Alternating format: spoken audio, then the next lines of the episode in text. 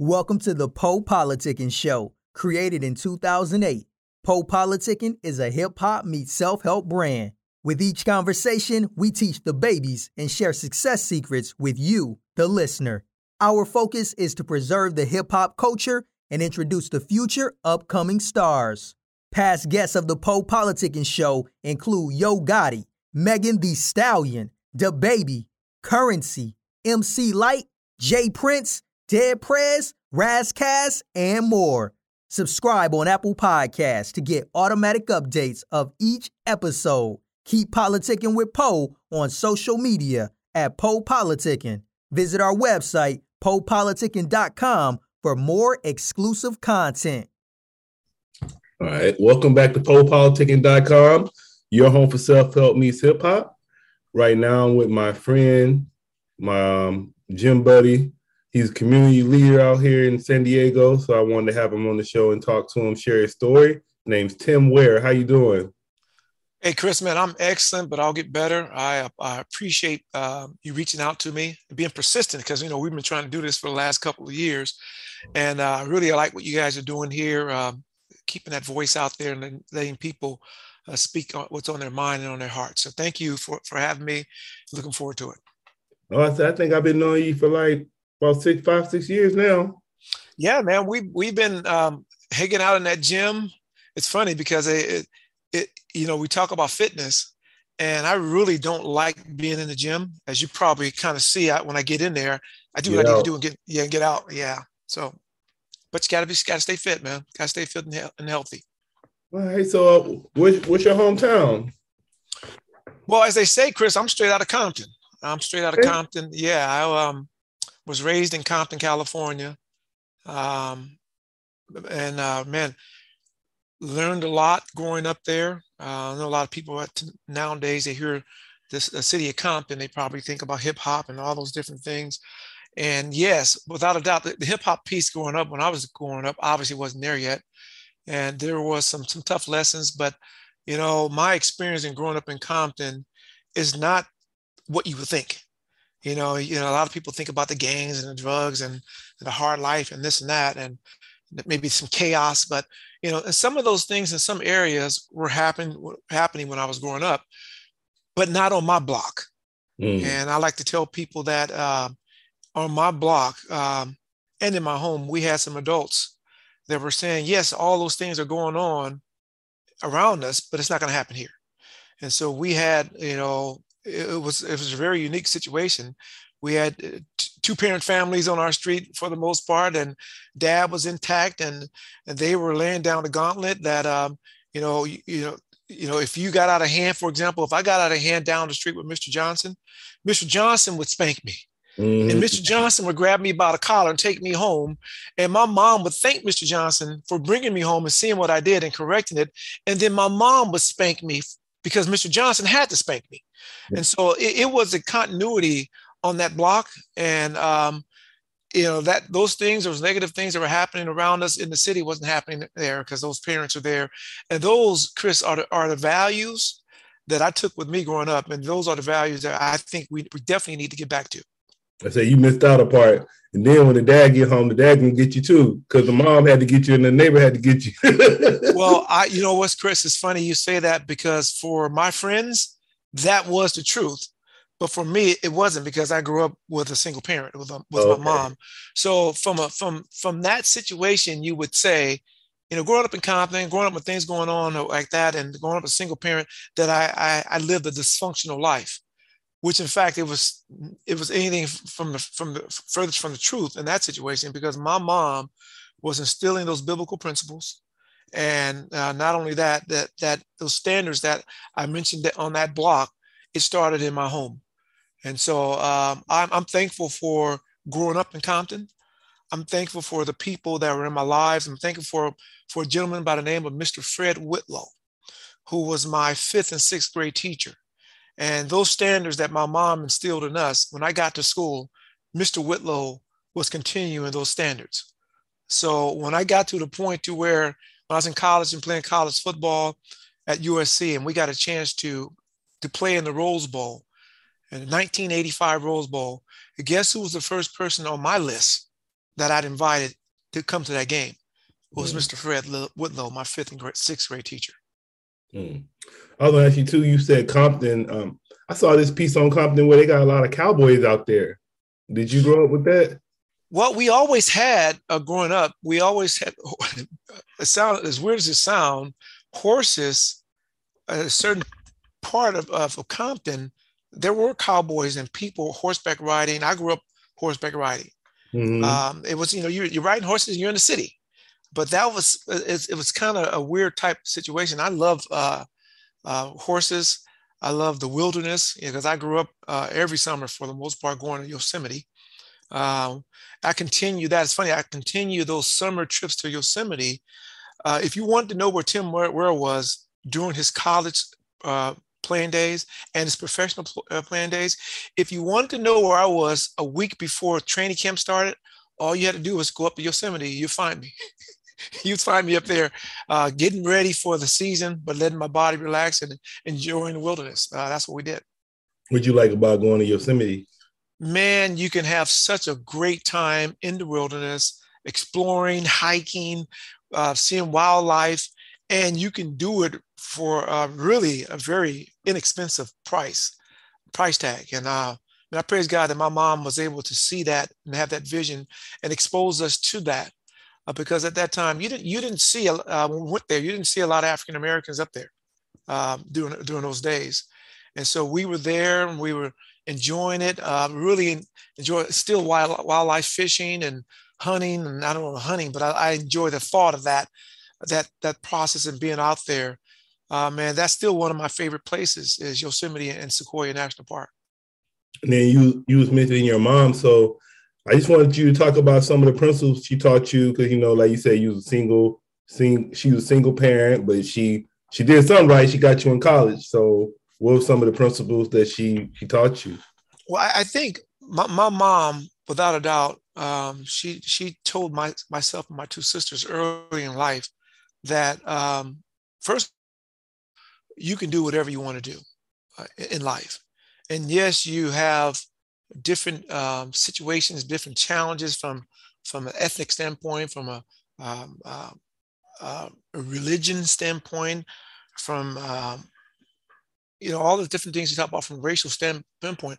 But she had taught us to embrace uh, diversity, to uh, respect people from all different walks of life, because God uh, has blessed a lot of people on all kind of different uh, backgrounds and you're one of them.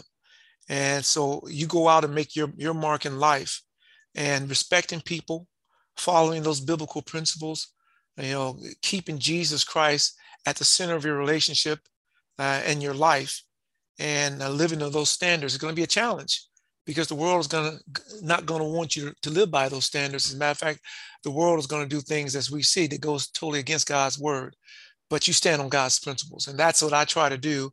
That's what I we, my wife and I tried to instill in our in our kids as they were growing up as well, for those for that time we had with them until they went off to college. But we wanted to make sure we felt pretty good that when they left and went off to college, that a strong biblical uh, uh, foundation was planted and, and, put in place for them. Now they may go out and make uh, poor decisions, but they won't be able to say they made those poor decisions because they didn't know better uh, and didn't learn it from the, what to do or the right thing from their mom and dad. Hmm. And then, how do you remember your uh, college experience? Well, my college experience is is, is interesting. You, you, mentioned that because um, we, you know, I was really the first in my in my family not to go to college, but to go to go to college on a a, uh, a scholarship. And so we didn't know about all the things that entailed uh, going and playing major college football. My mom, I didn't know about it because no one had, had done it. We didn't know the benefits that would come about it. We really definitely didn't know the benefits of going to college in general, but uh, a college like USC, uh, where you have a strong alumni presence. And I continue to benefit, you know, from that presence. I graduated in 85. And still, as a matter of fact, I was with my guys um, that I played with last weekend we had a function. And so that strong um, uh, alumni presence, man, you, when I go places and you go to these these big time businesses, these CEOs, around the world, really. Um, a lot of times you, well, many times you go in and you get to the top of those organizations, there's a Trojan up there. Mm. And uh, you start talking about USC and what it means uh, to be a Trojan and all those different things. So I've really relished and, and really uh, took advantage of that time. Those four years were some of the best four years of my life. As a matter of fact, I, I met my wife there, uh, Debbie, as, as we're 18 year old freshmen. And so we met there and uh, praise God for her and, uh, and how she has the things that, that Tim Ware is able to go and do he was out going doing those things because he knew that the the family at home, the house was solid with a God fearing wife there. And so um, I thank God for her every day and how you know how it all started with us and, and growing and doing that and, and meeting all those different people from a variety of background. On that campus at USC, it, it is truly an international campus. You have people on that campus from all over the world um, and you get a chance to meet those people, and interact with those people, and you find out uh, early in, in life that everybody's here and they have this you all have the same opportunity. Yeah the skin color may be different or this and that but if you focus in on, on that you will miss out. Not ignoring it but realizing that nope you know I, you know it took me a while. It took me a while. It took me a whole year to figure out if I could if I could um, excel from an academic standpoint in that environment. You know, coming from Compton, coming from that, that environment from an ac- academic standpoint, it took me a whole year to realize that yes, I could. I can I can um, not only uh, hang, as they say, in this environment, I can excel. And it took me um, it took me a, a half of a practice to realize that not only can I excel here from a, a football standpoint, and I, uh, but I can excel here as well. Um, big time challenge. Love that experience. Love the competition. You know, we came into that environment at USC as a freshman. We were the number one team in the country. You know, as a freshman, we had Marcus Allen, who's a senior, uh, running for the Heisman. So I got a chance to see all of that and experience all that and and be a part of what big time college football was all about. Yeah, I'd be running to his parents a lot. Oh yeah, Red, Mr. Red, you see him, huh? Yeah, they they uh he comes to the VA, so I see him at the VA a lot. Him. Okay. Okay, yeah, Marcus. Yeah, Marcus is one of those Hall of, Hall of Famers we were talking about earlier, that came on our our interview on our Bible study to shout out, give a shout out to Gill Byrd. Marcus was one of those those guys that came on. I was gonna ask you, did you ever, uh since USC, you ever uh met OJ? Oh yeah. Oh yeah. Yeah, back you know back in that day, you know, obviously just before all that stuff happened, um, OJ well, you know, Marcus and OJ were, man, you couldn't separate those guys. Marcus was Marcus was really one to do everything that OJ was doing, and so and Mark OJ was what we call the closer, especially for running backs. When whenever they're doing the recruiting and we recruit running backs on that last day, they always bring in OJ to seal the deal. and meet those meet the recruits and and uh, he'll give them his spiel and what it means to be a Trojan back then. So yeah, oh, oh, without a doubt, he was always around, and that's what you get when you're at USC. You get the the, the alumni they come back, you know, the Ronnie Lotts and and all those the, the Roy, Roy, Fosters and the Bruce Matthews and Don Mosebars and all those running backs and uh, and and you know that when when Junior was alive, alive the Seaus and all those guys, it's a big family, and you really see that Rodney Peetes, all those guys. Yeah, I was going to ask you about Junior Seau because you know he's from Oceanside as well. Yeah, Junior. Uh, I think Junior was six years behind me. I think that that's the number. And uh, so we uh, got a chance to me living in Oceanside and him from Oceanside. Obviously, during the time he was here, we got a chance to uh, to, to, bond and had that in common. You know, you think about a guy that went to USC, played for the Chargers. Um, you know, that was that was a traumatic, obvious experience for the Seau family losing that that warrior, that special man in their life. But I remember that day that when that happened because my mom, uh, all she heard, she heard the information on the radio, and all she heard was a former USC Trojan and a former Charger died. And so mm. she was thinking, she was thinking oh, about her son. Yeah, yeah, she was thinking about her son. So that was a very uh, traumatic time during that time. Mm. And then what was your what was your playing style? My playing style, um, uh, growing up, you know, as a kid, I want to be Lynn Swann. Okay. I, my, the, the Pittsburgh Steelers were my team growing up because of Lynn Swann and John Stallworth. And obviously during that time they were winning those Super Bowls. And and Lynn Swann, it's funny, you know, he's a Trojan as well. And I got a chance to, to meet Lynn Swann. As a matter of fact, he came and, and practiced with us uh, my sophomore year. And I, I remember how much I really wanted to emulate him as a, as a player. Uh, that I remember getting interviewed as a freshman at USC, and they said, like you're saying, who do who do you pattern your game? Who do you want to be like? I said, well, I want to be like Spider-Man and Lynn Swann because they're both high flyers. I can't remember. I can't believe I said that, but I said that back in the day. But the guy, uh, you know, he had a lot going on. Great footwork, great body control, and um, wasn't bla- blazing fast. I had, had more speed than him, but just a playmaker.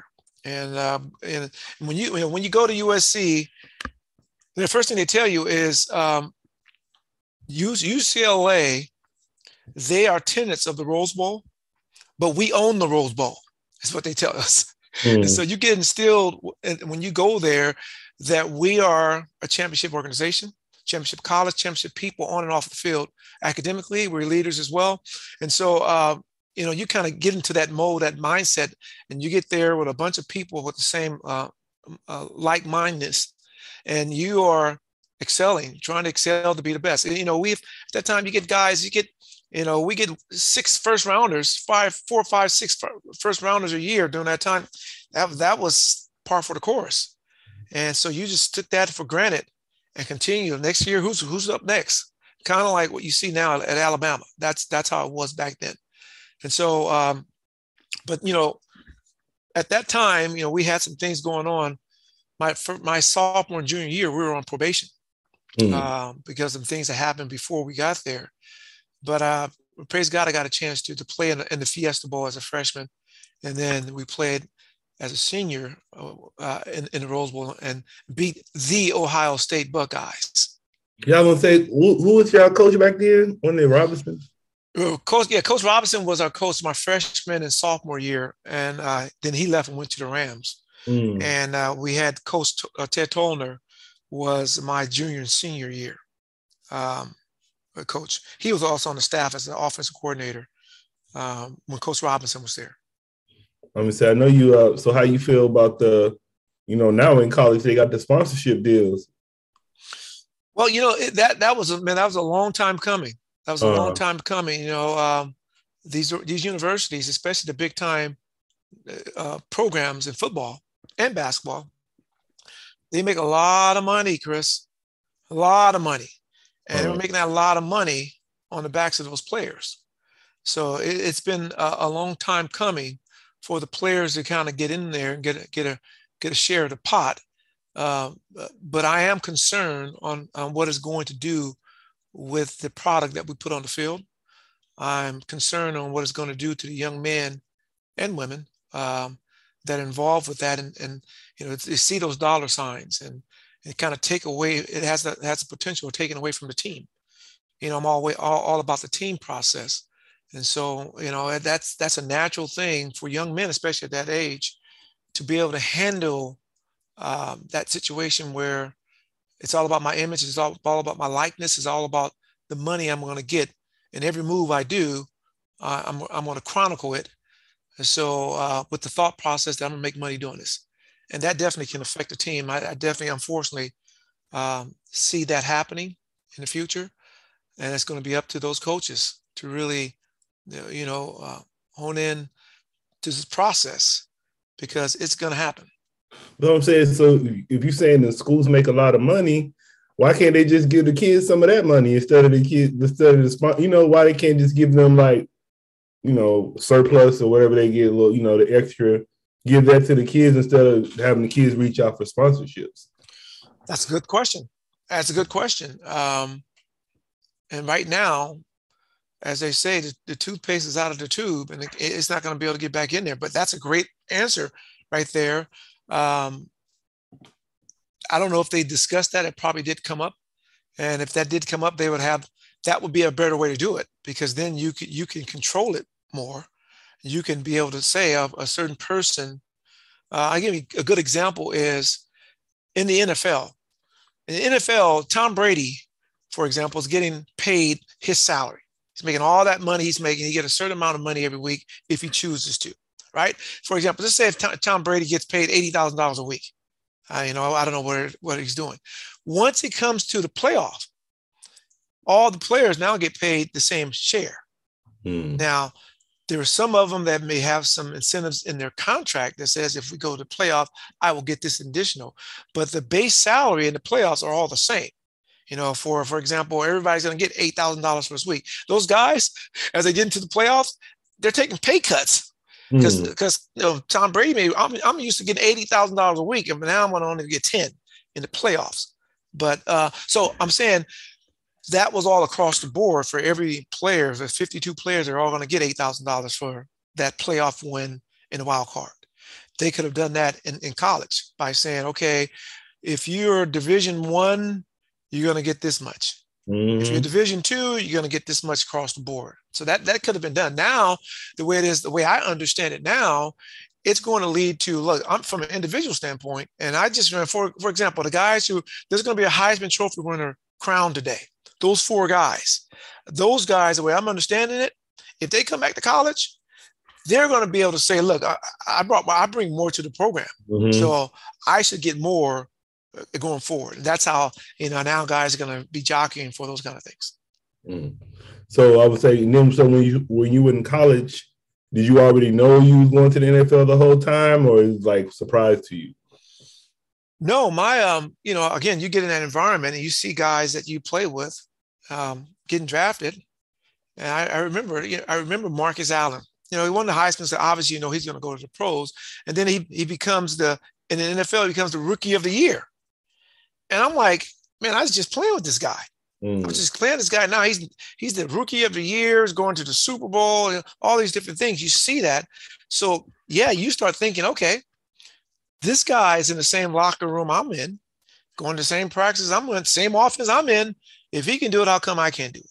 And then next year you see more guys going. So you get in tune in that that this could be a reality for me.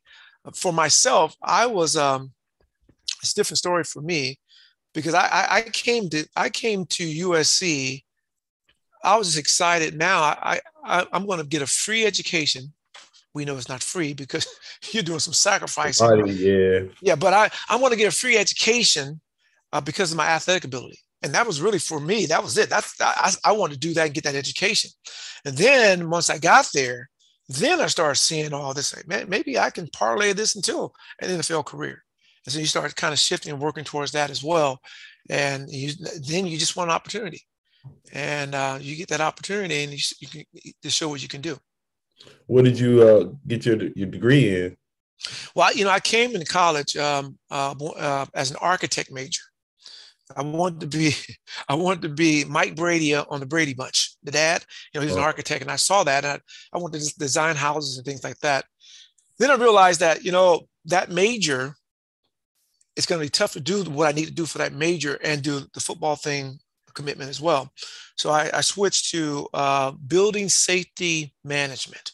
Mm. And that was kind of the same thing. You can tell the kind of theme I was in the buildings and things like that. So I ended up with an urban and regional planning uh, degree. And that was, um, you know, designing the cities and the planning uh, that goes along with that, uh, with the traffic flow and all the different th- things you do for the city. Never used it. Never mm. used it because uh, when you, you get when you get into sports, college and professional sports, you have an opportunity to be a role model uh, to kids, and I fell in love with that that premise of being a role model for kids, even to this day being out there, uh, attracting them to me because of the sport, because of the jersey I, I, have on, and then being able to give them what they really want, which is for me, is everything's based on the biblical principles and having a dynamic and uh, intimate relationship with Jesus Christ, but instilling in them what was instilled in me that they can go out and do all anything they want, but they're going to have to have some discipline, some determination uh, on that. So I, I enjoy to this day that was the motivating factor, really to be to get into education is to be that role model for kids. Now, so what was you doing on draft night? What draft night? When you got drafted. Oh, my draft night? Mm-hmm. Oh, okay. My on my draft night prior to the draft, uh, at that time they had 12, 12 rounds. Mm-hmm. I think it's 8 wow. rounds now, 12 rounds, right? Yeah. And there's some things that happened because uh, I had a I had a real good junior year in college. Um, we had a, had a very good year, but we had a bad. I had a good year. We had a bad team year, um, and then um, my year, senior year, we went to the Rose Bowl, and so I, I you know, I'm I'm excited. Um, we just won the Rose Bowl. I got um, in my apartment, got a little money in my pocket, getting ready for the draft. And I felt at that time there was, you know, things were looking up, but I had this empty spot in my heart. Mm-hmm. And I I contribute that in, empty spot in my heart uh, before that we couldn't go to the Rose Bowl because we were on probation. But now here I am, got a Rose Bowl victory. I had a great, great game in the Rose Bowl, called a touchdown. Everything's great. So that that you would think that empty hole was filled, and it wasn't. And I had to come back because I had gotten off track with my at that time with my relationship with Jesus Christ. And that's when I rededicated my life to Christ my senior year in college and been walking with him ever since. But that led up to the draft night because at the time I was told pretty much that I was going to get, I can go anywhere between the fourth round to the eighth round. And so, uh, you know, like those other guys before me, I'm looking to get drafted. So I'm in my apartment the night before and I wake up um, in my apartment, didn't do the, you know, the, the, draft day thing like a lot of guys were doing, sitting in my apartment on college, in college, and I'm waiting for the call. And I get a call by all all the teams, guess who called me in this in the I think it was the, the second round? The Pittsburgh Steelers. Mm-hmm. and I'm like, oh man, the Pittsburgh Steelers, they call me. Yeah. Well, Tim, we're we're calling you. We just want to make sure this is the right number for you. So I went up and came down. So I remember sitting there waiting for the call, waiting for the call. Fourth round comes around, no call. Fifth round, sixth round, eighth round, no call. And I said, forget it, man my wife or girlfriend at that time, let's go play tennis. So we went out and played tennis. Mm. And long story short, I didn't get a call. I didn't get drafted. So what happens then, and it happens now, is once the draft is over, there's a frenzy for the teams to get free agents. So they start calling all these these guys who didn't get drafted, who they had their mind on, and they want to get them on there and give them a free agent contract and that's what happened to me. And so I got I got a call among all among those teams. One of the teams were the San Diego Chargers, and so I looked at the San Diego Chargers. I looked at their offense at the time. The San Diego Chargers, Air Coryell was the most prolific offense in the history of the game at that time, led yeah, by Dan Fouts, right? Dan Fouts, Kellen Winslow, Charlie Joiner, Wes Chandler. Man, I'm like, this is the offense. If I'm going to get a chance to show what I can do, this is the offense. Uh, so I um, I signed a contract with those guys. Went down to their their uh, mini camp at that time. Had a good mini camp. They signed me, and I went down there and uh, had a very good training camp. My first training camp, very good training camp. Except I wasn't getting the ball in the preseason games like you need to, like I needed to, as a free agent, a rookie free agent. And so I lasted to the last cut, and um, it was a numbers a numbers thing and so they cut me, and but they re-signed me because they knew that's how close I was. They knew that this guy could play, so they re-signed me right away. So I went home, back home to Compton, and that was the first time in my life that I wasn't either working in football or in college, in school. So those six months before you know training camp, the following training camp, I spent and all I did was study the Bible and, and worked out. Mm. Uh, and that goes to that Luke 252 in the Bible. It says, And Jesus grew in wisdom and stature and in favor of God and men. So it's funny that scripture back then is a scripture that I hold fast to now because I want to grow in all those four area, f- areas physically, spiritually, socially, and uh, academically now as well, you know, mentally. And so that's that's my my thought process when you see me in that gym working out, that's fulfilling that part, that physical part. uh, that I need to feel, feel to be around around it. But without a doubt, that foundation, as uh, as the scripture says in, in 1 Timothy 4, 7, and 8, had nothing to do with godless myths or old wives' tales. Rather, train yourself to be godly. For physical training is of some value, but godliness has value for all things, holding promise for both the present life and the life to come. So, without a doubt, that biblical foundation is first and foremost, but the physical piece goes along with it as well. So, you, uh, so what did you think? Like, I remember back in the day too. Uh, I remember AC Green. Yeah. So, were you yep. kind of was you uh you was kind of like that, like you didn't really get any trouble in your career, nothing like that. Kind of. Thing. Oh no, I wouldn't say that. Uh, I didn't say that, Chris. Chris, I didn't say that. Uh, you said that. Uh, no, I. Uh, um, no, I mean, I was, you know, during college, my college years, man, I was, you know, I, you know, we, again, coming in there as a freshman, and you get caught up. You're the number one team in the in the country. And that whole university is about you it's you know it's a lot going on but football is key is king on that on that campus. And you got you got the number one team in the country you got the eventual heisman trophy winner on your team. So the media is everywhere. And and man i'm i'm i'm getting caught up in major college football to the point to where i forgot to study I forgot mm. to study, man. So I was on probation. I got on academic probation after my first semester in college. I had mm. to get that, I had to get that situation right. But uh, no, it, and then um, I came into college. I received Jesus Christ as my Lord and Savior as a junior in high school, but I wasn't walking with Him. I got into college. I started doing things that was going against God's word and all the different things that some kids would get caught up to caught up in, except for drugs. Never got into drug. That was never my thing. Uh, but you know, doing the things that were. Uh, if you talk to my buddies, my college buddies, they would tell you, "Oh man, yeah, Tim Ware is a he's he's a morally good person," and I was. I was a morally good person. But if you compared my life to the standard, because they were they were comparing me to them, and I'm not comparing myself to them. I'm comparing myself. We're called to compare ourselves to God's word. Right. And compared to God's word, I was filthy rags. Mm. So that's what I went through college years going back and forth. And that's what led to me receiving and rededicating my life as a Christian, as a senior um, in, in, college, and then really truly walking with Christ. And so it's it's been a, a great journey. It's been a journey that's filled with um, excitement, some setbacks, um, some some positive influences on people.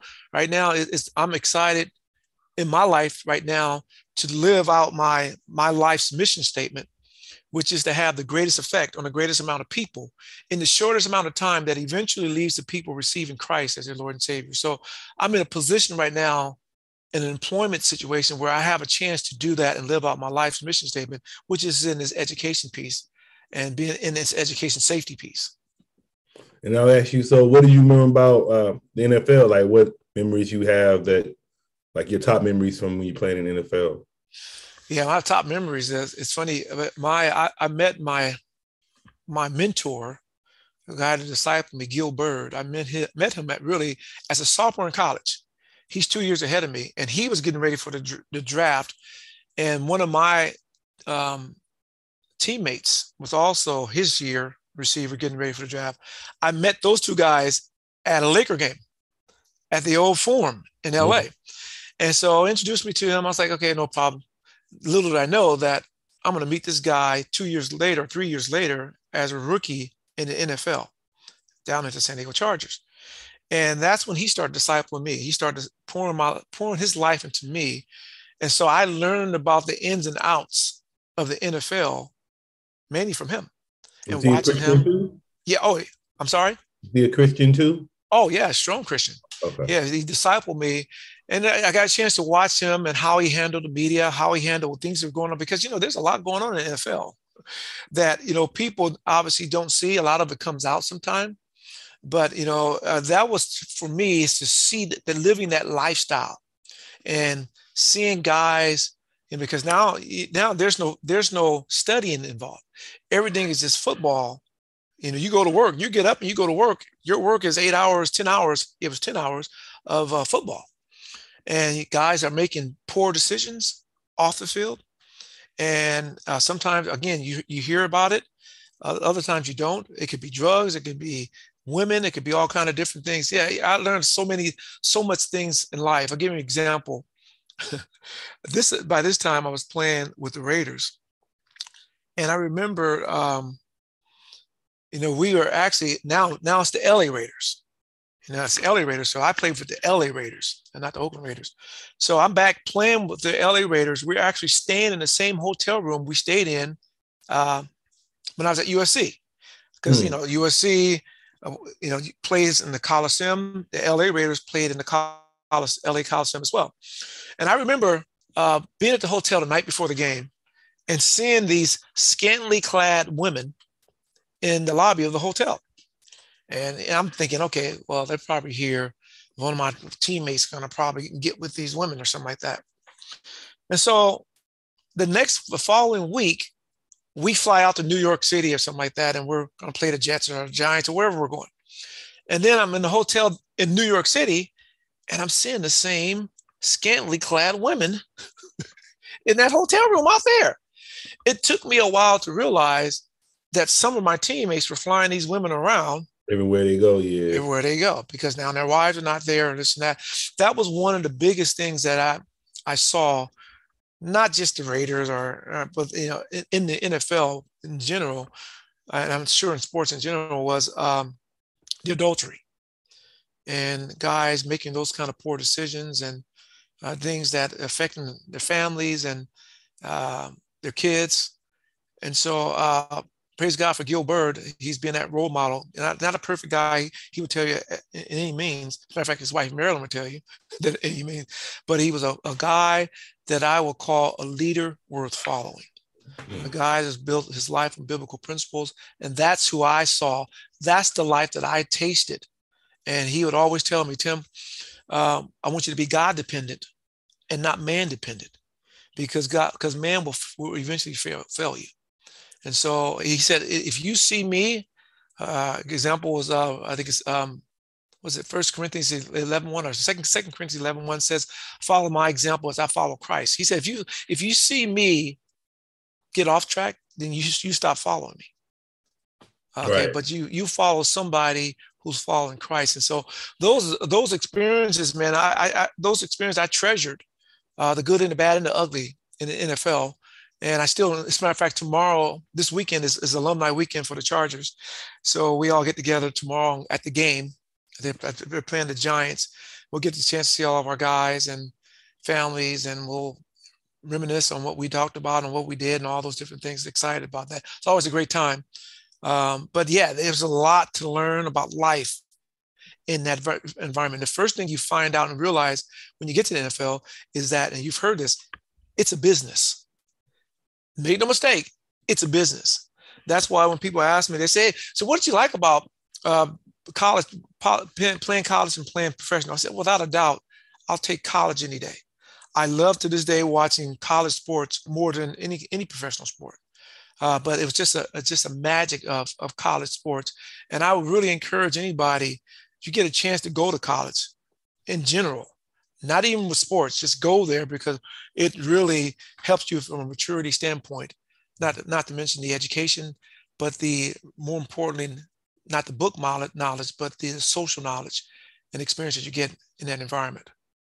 Yeah, I would say when you was talking about adultery, I remember when that stuff was going on with Kobe, and he was kind of uh, they was kind of saying the same thing. I guess you know he was so young, and he saw everybody else doing it, so he think you know. So I would say, I guess if, like if it's a young athlete, how do he you know stop from the peer pressure? You know, he's seeing everybody else doing it, so how did he stop from not doing that when everybody else around him? And like you said, they flying. You seen them in every city. How do they stop that fight that temptation? Well, some some some guys don't want to fight it. Some guys, it's not a fight. It's you know, I, am in, I'm welcoming this, and um, you know, but you know, you you you surround yourself with the right people. Uh, you surround yourself, and that's what I did. You know, yeah, you know, Gill and there are other guys. Uh, my buddy Tom Flick had a lot of great guys that I was able to be around uh, during that time, during my, my tenure in the NFL. Then got over with the, the Raiders, and you know, you got Tim Brown there, solid guy. Um, you know, my buddy, my college roommate, roommate uh, Zeph Lee. uh, was at on the Raiders at that time. So I was able to again get around those guys who are solid people and making uh, great decisions. And um, that's that's you know it's not just in sports; it's in life in general. Whether you're in business or you know what, you, what they say is you can tell a person's future by the people they're hanging out with today. Did you hang out with? Did you, uh, did you did you play with Bo Jackson? Oh yeah, oh yeah, oh yeah. yeah, yeah. Bo Jackson. Man, we were just last week. We were just talking about Bo. We're talking about Bo because without a doubt, um, I work out with a guy right now. We have this here in San Diego. We have this this program uh, held at the Exos Gym. Mm-hmm. And when you see me at, at our gym, and you don't see me the other days, I'm at the other gym working out with this probably about 10 in a, former NFL guys. We wow. work out together. And uh, one, one of the guys is there is, is Mike Haynes. He's a you know Hall of Famer cornerback to play with the Raiders.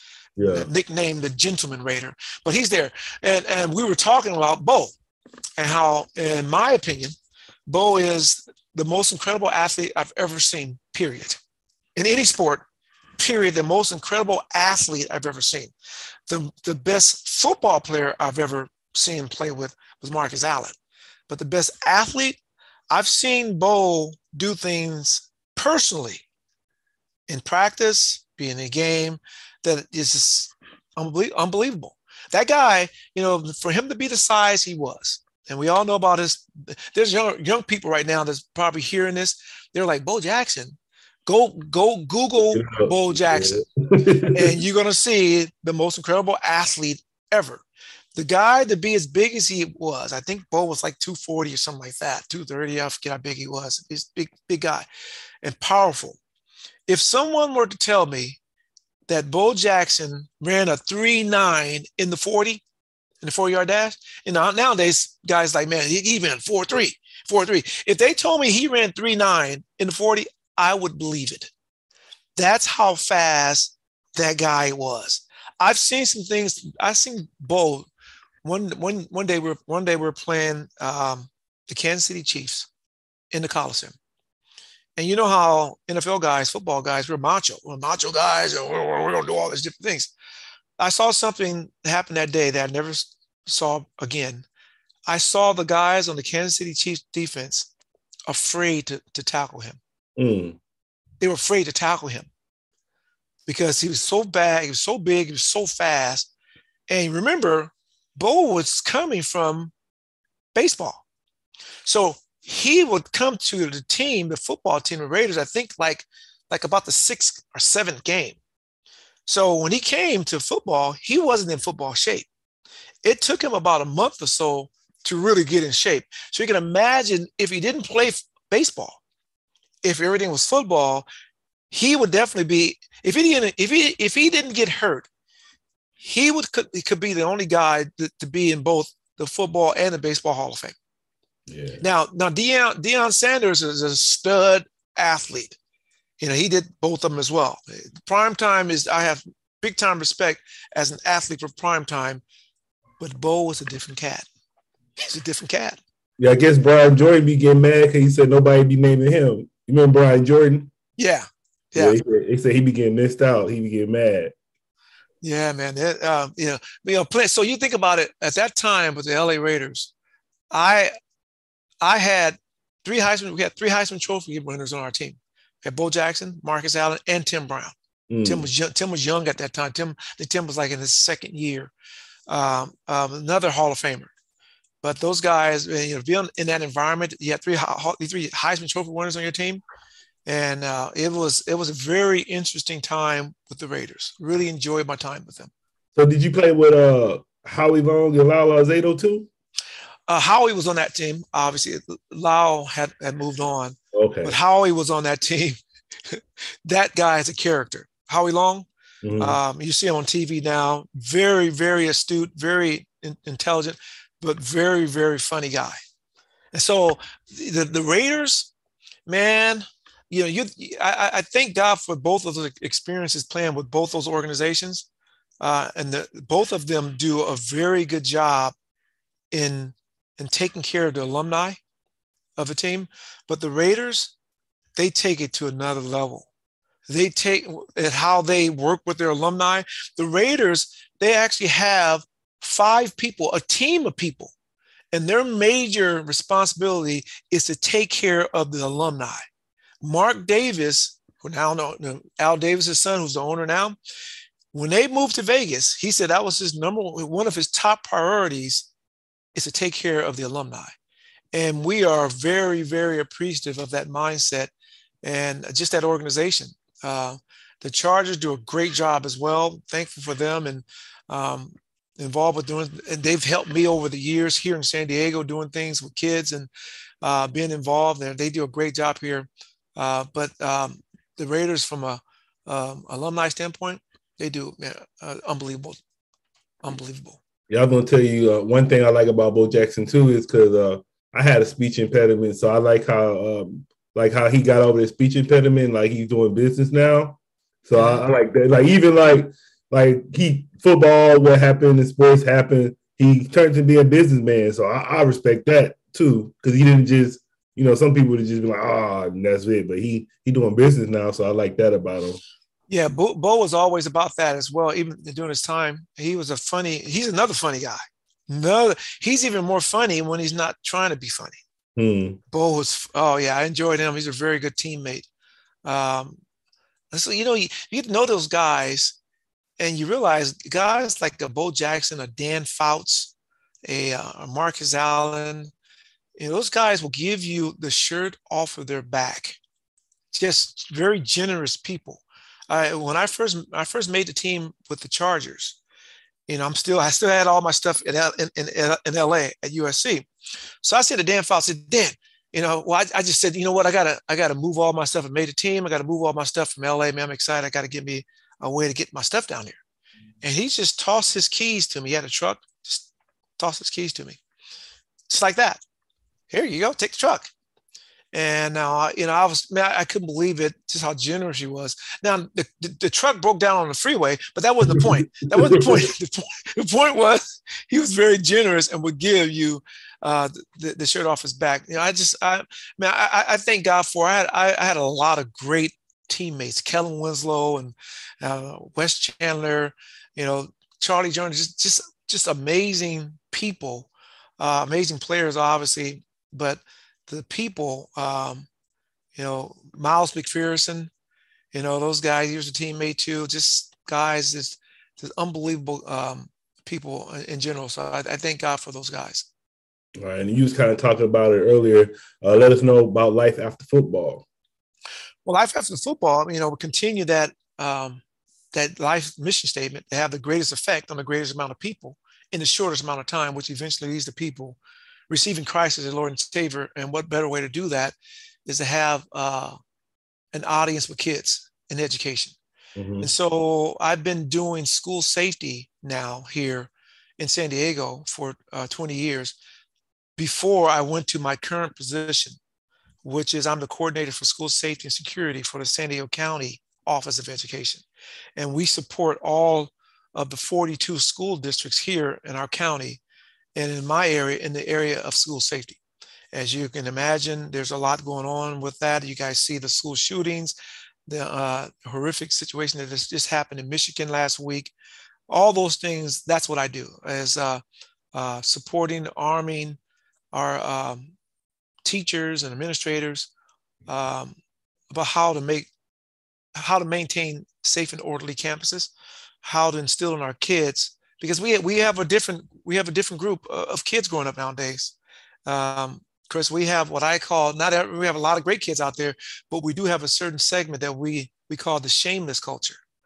Uh, these are kids that are growing up in certain situations that they've been born, they've been brought up the right way in, in many cases, but somehow they got off track. And not only did they get off track, they are have been flipping the script and there are some of these kids around the county, around the country that's going out creating and committing these heinous acts of crimes that we're seeing um, for the last 15 years or 20 years. And so the one thing I know about uh, active assailants, as we call them, not just active shooters, but active assailants, is they all have two things in common. First of all, they were they were all somebody's kid and still somebody's kid. Second of all, they were somebody's student. And so in those two areas at home and also at school, that's where kids spend the most of their time at. So, what are they getting from us as parents? What are they getting from us as administrators? Hopefully, the only thing they're not getting is just algebra. We have mm-hmm. to instill some um, some biblical principles, and I'm not afraid to say that that we need to get biblical principles back into school for sure. Uh, and and because uh, when you talk about right and wrong, uh, we're talking about biblical principles, although people don't want to call it that. But the facts are, we need to do that because that shameless culture is growing.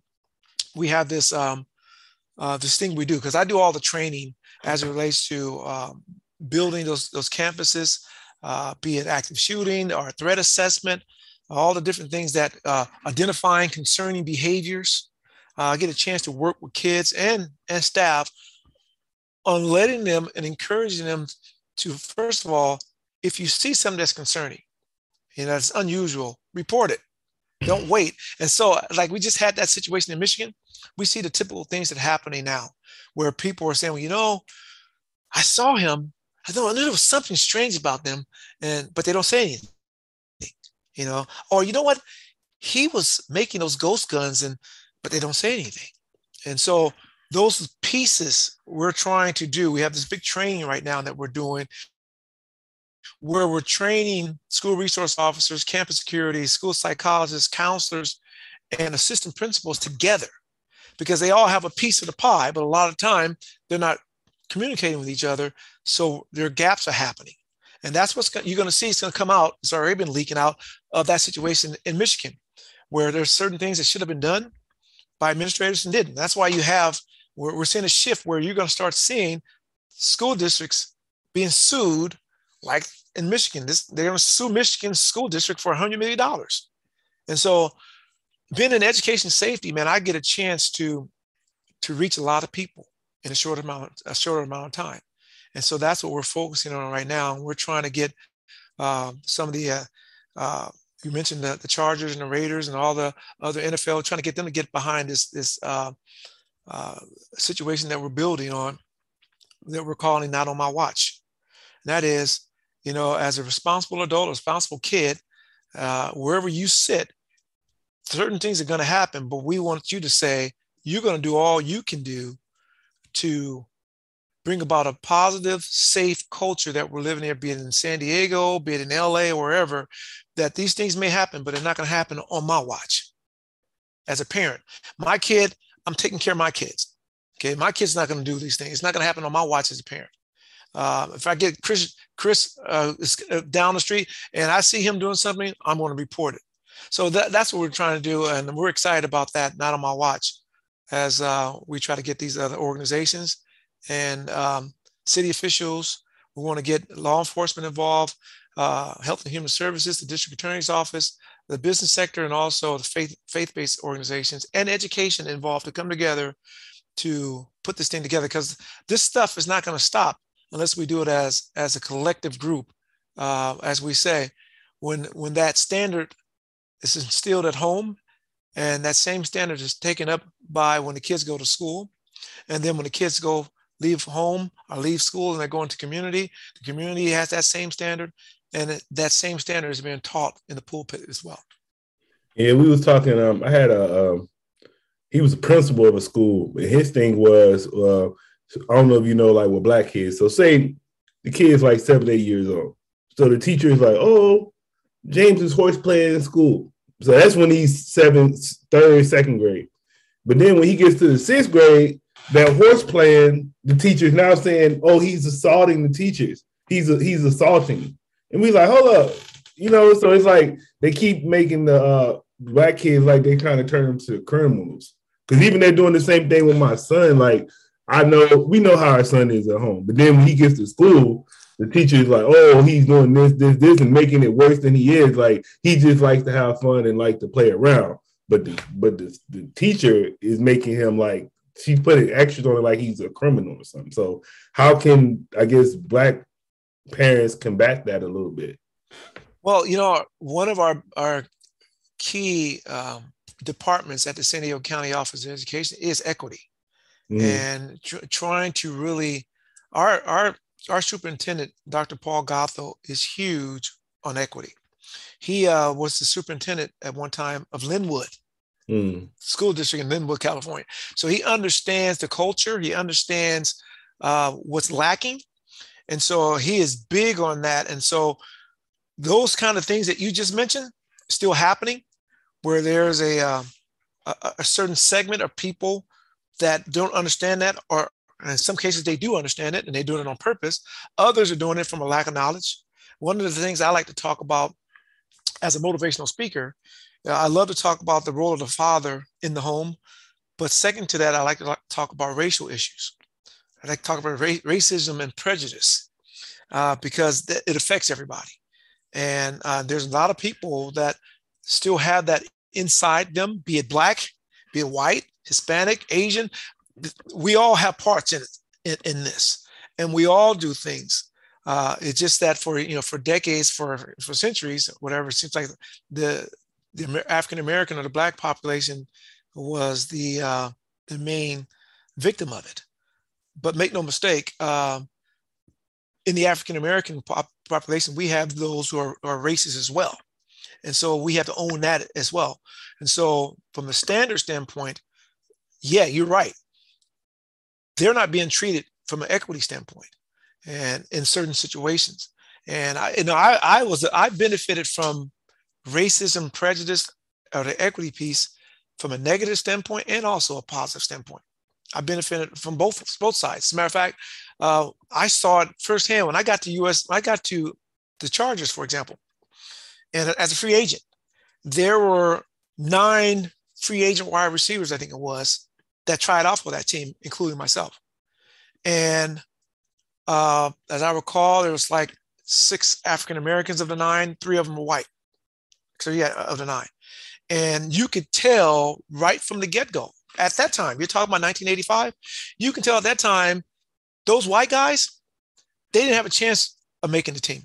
Before they even set their foot on the field, they didn't have a chance to make the team because they were white because at that time you didn't see a lot of white wide receivers in the NFL. Steve. I, yeah, Steve Largent, one of the top receivers ever in my mind. Uh, but then, yeah, funny you brought Steve Largent up. Yeah, Jerry Rice, Steve Largent, Wes Chandler are the best three receivers I've ever seen. But anyway, going back to that, they didn't have a chance to make the team. I had a better chance to make the team because, first of all, I came from a major college, USC, and second of all, I'm black. Hmm. And uh, those guys didn't know it those white guys didn't know. I can see the I can see the writing on the wall that they're not going to have a chance to make it because of the skin color. Now, flip side of that is at that time, if there was a, a black quarterback in that same uh, camp, he wouldn't have a chance to make a team either, simply because he was black. Yeah, like Warren Moon. Yeah, doing at that at that time in 1985, yeah. things have changed. So I, I want to make sure that we are, are clear that yes, African Americans have been um, subject to racism more prevalent over decades, still still to this day, but this happening in other sectors as well. And so we all collectively have to call it out. I'm calling it out, like you just said. Now, wait a minute. I, I see this kid over here doing the same thing that my son is doing. My the skin colors are different, but the consequences are different as well. My son is, is it seemed like he's being more victimized because if he's black versus this kid who's white. And so, yeah, we have to call that out as well. But we need to be real in that it happens in all sectors. I, without a doubt, man, I I want to. I love this topic because you get. I give an example. We talk about um, because you know, in education, I, I, I'm I'm the liaison to, to police officers. So uh, that's one of the major things I do. I work with all the police officers in San Diego County. And I used to work, be that liaison officer uh, to law enforcement when I was here in Oceanside and Camp Pendleton. So I saw, for example, here in Oceanside, we're so diverse. Uh, diversity is huge here in Oceanside. And we were always talking about that from a law enforcement standpoint. Man, some of the best police officers I've ever met, uh, I met here in Oceanside. Mm. As a matter of fact, if you, you are talking about you're talking about a guy who, who grew up in Compton, and my experience with law enforcement is totally different than what a lot of people think. I've always had a, a tremendous, I don't know why, a tremendous relationship with police officers. Now, I've had some situations happen um, before that wasn't right, but my buddy who grew up here in Oceanside, his relationship with law enforcement is totally different than my relationship. His experience, his is very negative, but now he he works very close with law, law enforcement now. But his experience growing up was different. So I, I bring that up to say this: if you get a guy, for example, who was raised in Mississippi, it's a white guy raised in Mississippi, and so for 18 years he's raised in Mississippi, and then he goes off to college. He comes to college here in Oceanside, in, in, in San Diego very diverse, more, much more diverse than Mississippi. Four years of, of um, college, and then he decides, you know what, I'm going to go into uh, law enforcement. So he goes to law enforcement. He goes to uh, uh, the camp, or what do they call it, um, where he's going to get trained for six months. Goes to the academy for six months. Then after the academy for six months, he goes for his training offers for another six months. So now he's out after a year. He has his own vehicle. He's in the car by himself and he's driving down the street of LA, for example, or San Diego. And he's got a call that there are some suspicious characters in a car. He sees a group of African American and Hispanics in his car. He's going to pull that car over. Once he pulls that car over and he starts walking and approaching that car, what experiences is going to grow up, going to, going to win out at that time? Is it going to be those 18 years of him growing up in, in Mississippi? Is it going to be the, are the four years here being in a diverse area in, in college in San Diego? Or is it going to be that year uh, in the academy that he had in his training officer? What's going to end up going being the, the, the dominant part in how he's going to approach that car with those African American kids and Hispanic kids in that car? Well, we mm-hmm. would like we would like to think that all that experience is going to going to grow up, but I'm, I'm, that 18 years is very strong to get out get out of you. Yeah, you just reminded me when you was talking. You reminded me about uh, you remember Steve Foley? Yep. Yeah, you just reminded me about that while you was talking about um all this stuff. I remember he got shot out here. Yeah, so you know, it we from race relations, uh, we are making progress, but then we'll take a step back. We make more progress, we'll take a step back. So uh, that's because everybody's not not hadn't bought into it, and we, we're going to, and everybody's not going to buy into it but that's fine. I just need to be able to say Tim Ware is going to do his part. Chris, you're going to do your part. This person over there is going to do their part, and we all together can overcome um, that negative piece that's out there with that se- certain segment in our society, which is still out there. Man, we, we're about to wrap it up soon, but I wanted to hit on this topic too. Uh, you was talking about the role of men in the household, right? So, what is that role to you? well, you know, growing up, and as I mentioned earlier, I grew up as a, a single mom, a single parent, and all my my four buddies that I hung out with, they all had both their parents in the in the home, which was kind of um, an anomaly back in during that time in the African American culture, and it's even worse now.